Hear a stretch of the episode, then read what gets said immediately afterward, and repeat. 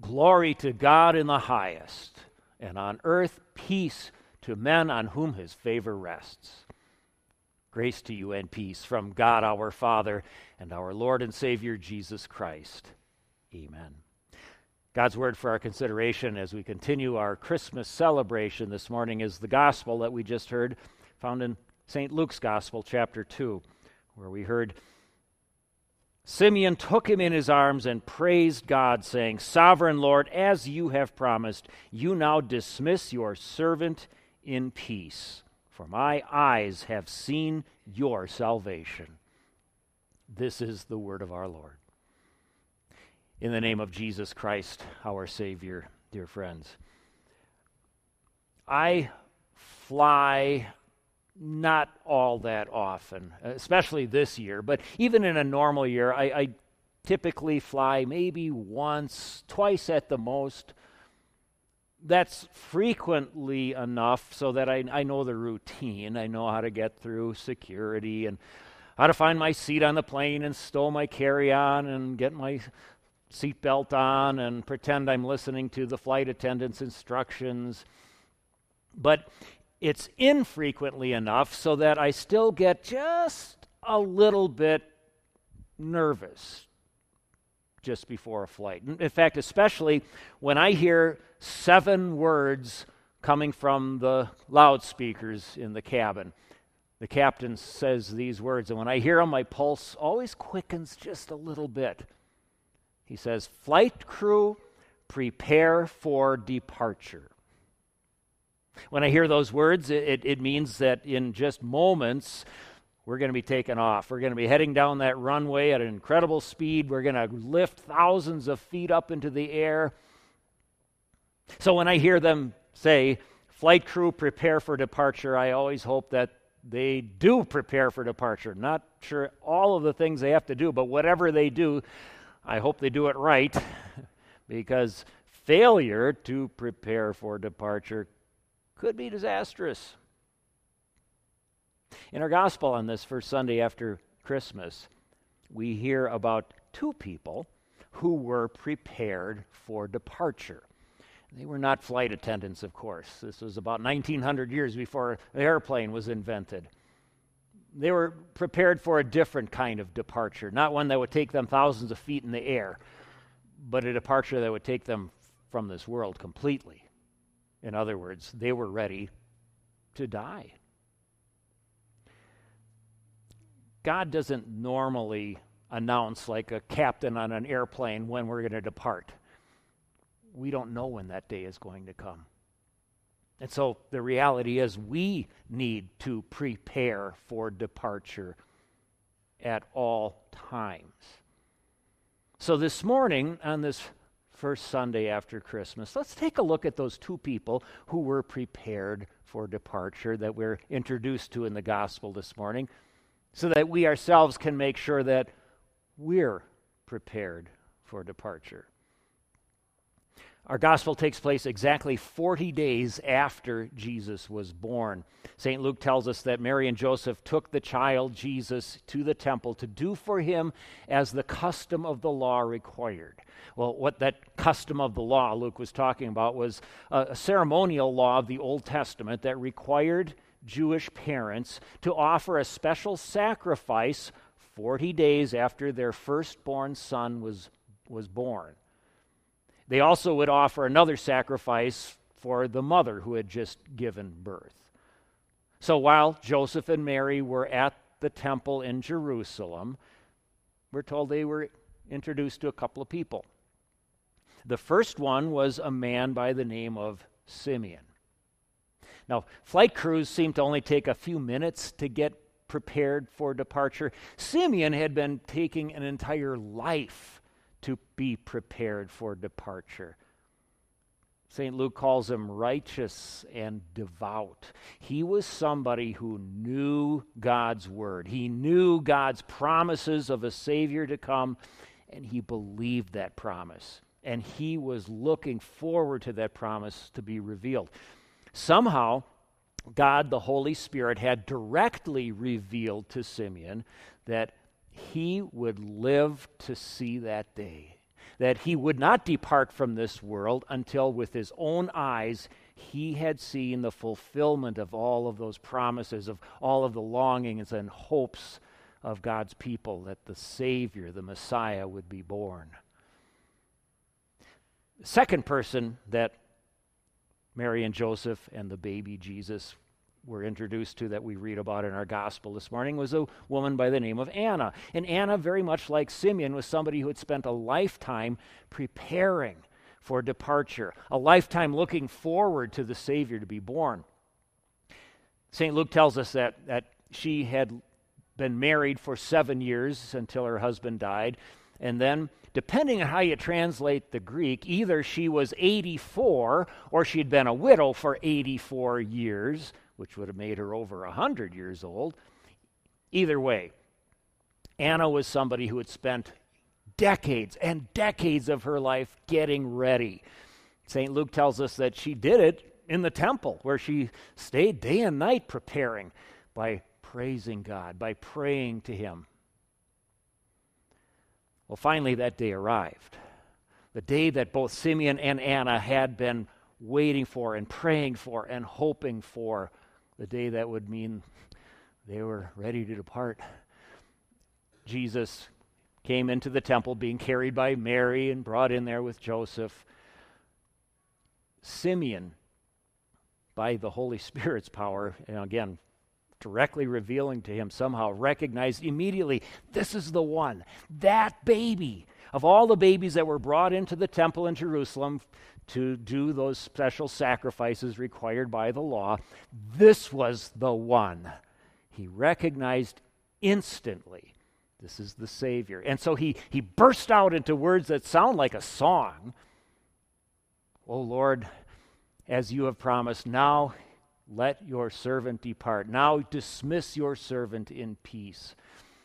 Those of you, like me, old enough to have grown up with the King James translation or also singing from the old 1941 Lutheran hymnal, probably remember very vividly the words, Lord, thou let, now lettest thou thy servant depart in peace. Simeon was ready to depart. He had seen with his own eyes the Savior of the world, the peace that he came to bring. That's what made Simeon ready. That's what made Anna ready. That's what makes us prepared for departure as well. Really, there's only one thing that makes you not prepared to depart from this world. A little thing, the little three letter word, you know what it is sin. Sin means we're not ready to depart. Sin makes you afraid to depart from this world. Sin makes us afraid to face our holy Creator. By rights, we should not be ready to depart from this world. We should be terrified to come face to face with God, except for that baby that was brought into the temple 40 days after his birth. He came to get rid of those sins, all of them yours, mine, and the world's. That baby born was not just, he did not just come to be laid in a manger, he came to be laid out on a cross. He wasn't just here to be born, but he came to die. He came to get rid of your sins and mine and make us ready to depart in peace. Preparing for departure for Simeon and Anna and for us consists of knowing those promises of God, believing those promises of God, and recognizing who that baby is, recognizing him as the Savior of the world. But Simeon and Anna didn't just see the baby Jesus and recognize him they did something more.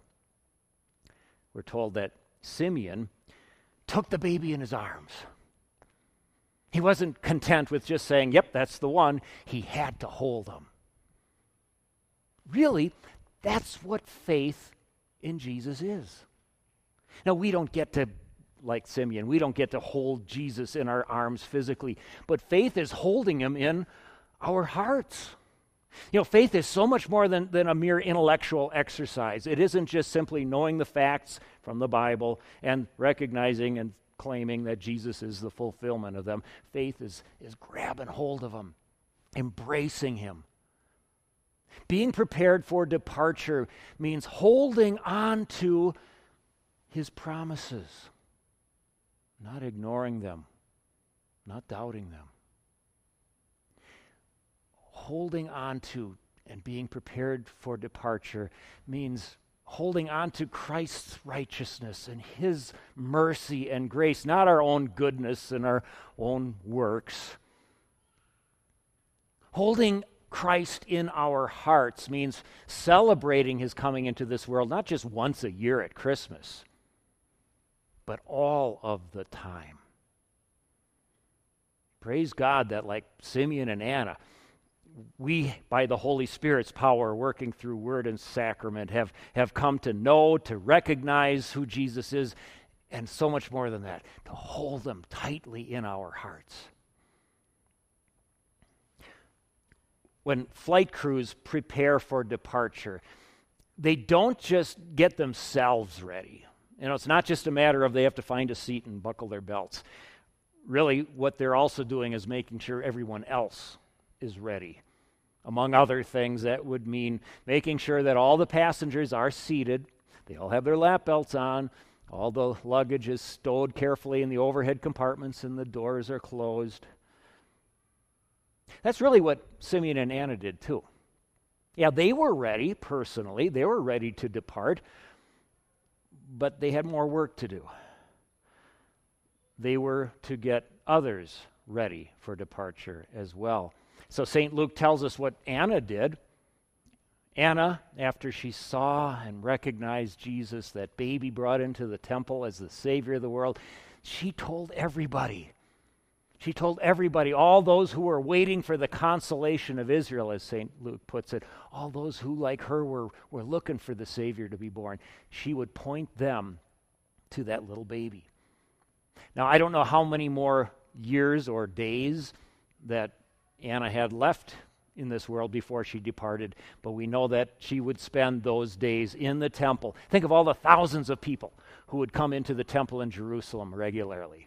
How many of them do you think heard Anna's words talking about that Savior?